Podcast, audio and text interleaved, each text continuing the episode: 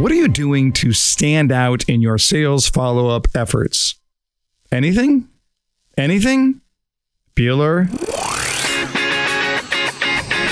Welcome to the Buyer's Mind, where we take a closer look deep inside your customer's decision making mechanism to reverse engineer the perfect sales presentation.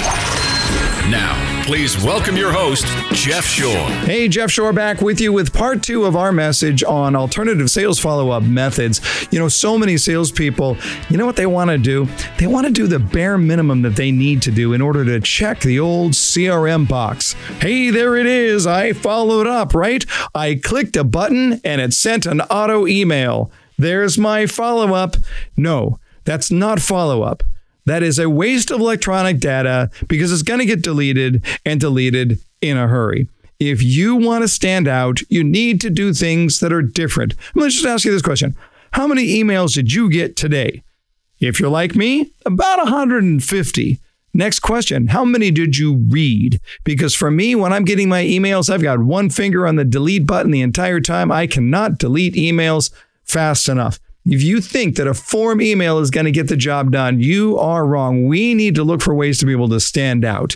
So last time I gave you three alternative sales follow-up methods, including the handwritten note, right, which is an alternative because no one's doing it the idea of introducing the prospect, the client, to others who might benefit um, and be able to serve them and help them out, and then offering a team message so you can prove it's not just me, but the entire team wants to serve you. So here are three other ideas. One, how about a message to the kids or to the dog? Okay. So if you're if you know about your client, you know about your client's interest, background, and family, and you find out they have kids or they have dogs or they have pets of some kind, why not send a message to the kids or to the dogs. Now, for those of you who are not dog owners or you do not have children, right now you're probably rolling your eyes in your head and saying that's the dumbest, cheesiest ideas ever heard. And you know what it means?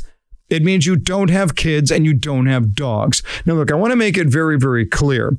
Uh, if you don't have a good, strong trust relationship with your client, if you can't have a laugh with your client, then I would not recommend this. But if you have a good relationship and you know about the kids or you know about the dog or you know about that special interest, why not? Send a message, be it a text message or a handwritten note or even a picture to the kids, to the dog. Uh, this is such a great way to be able to say, I don't only care about you, but I care about what is important to you. That's the idea. What can you do that's a little bit unique? It's a very, very cool way to be able to look at it. Here's a second idea. How about a note from your boss or from the company owner? Look, you can write the note you, you don't have to ask that person to do it on their own. You can write the note for them.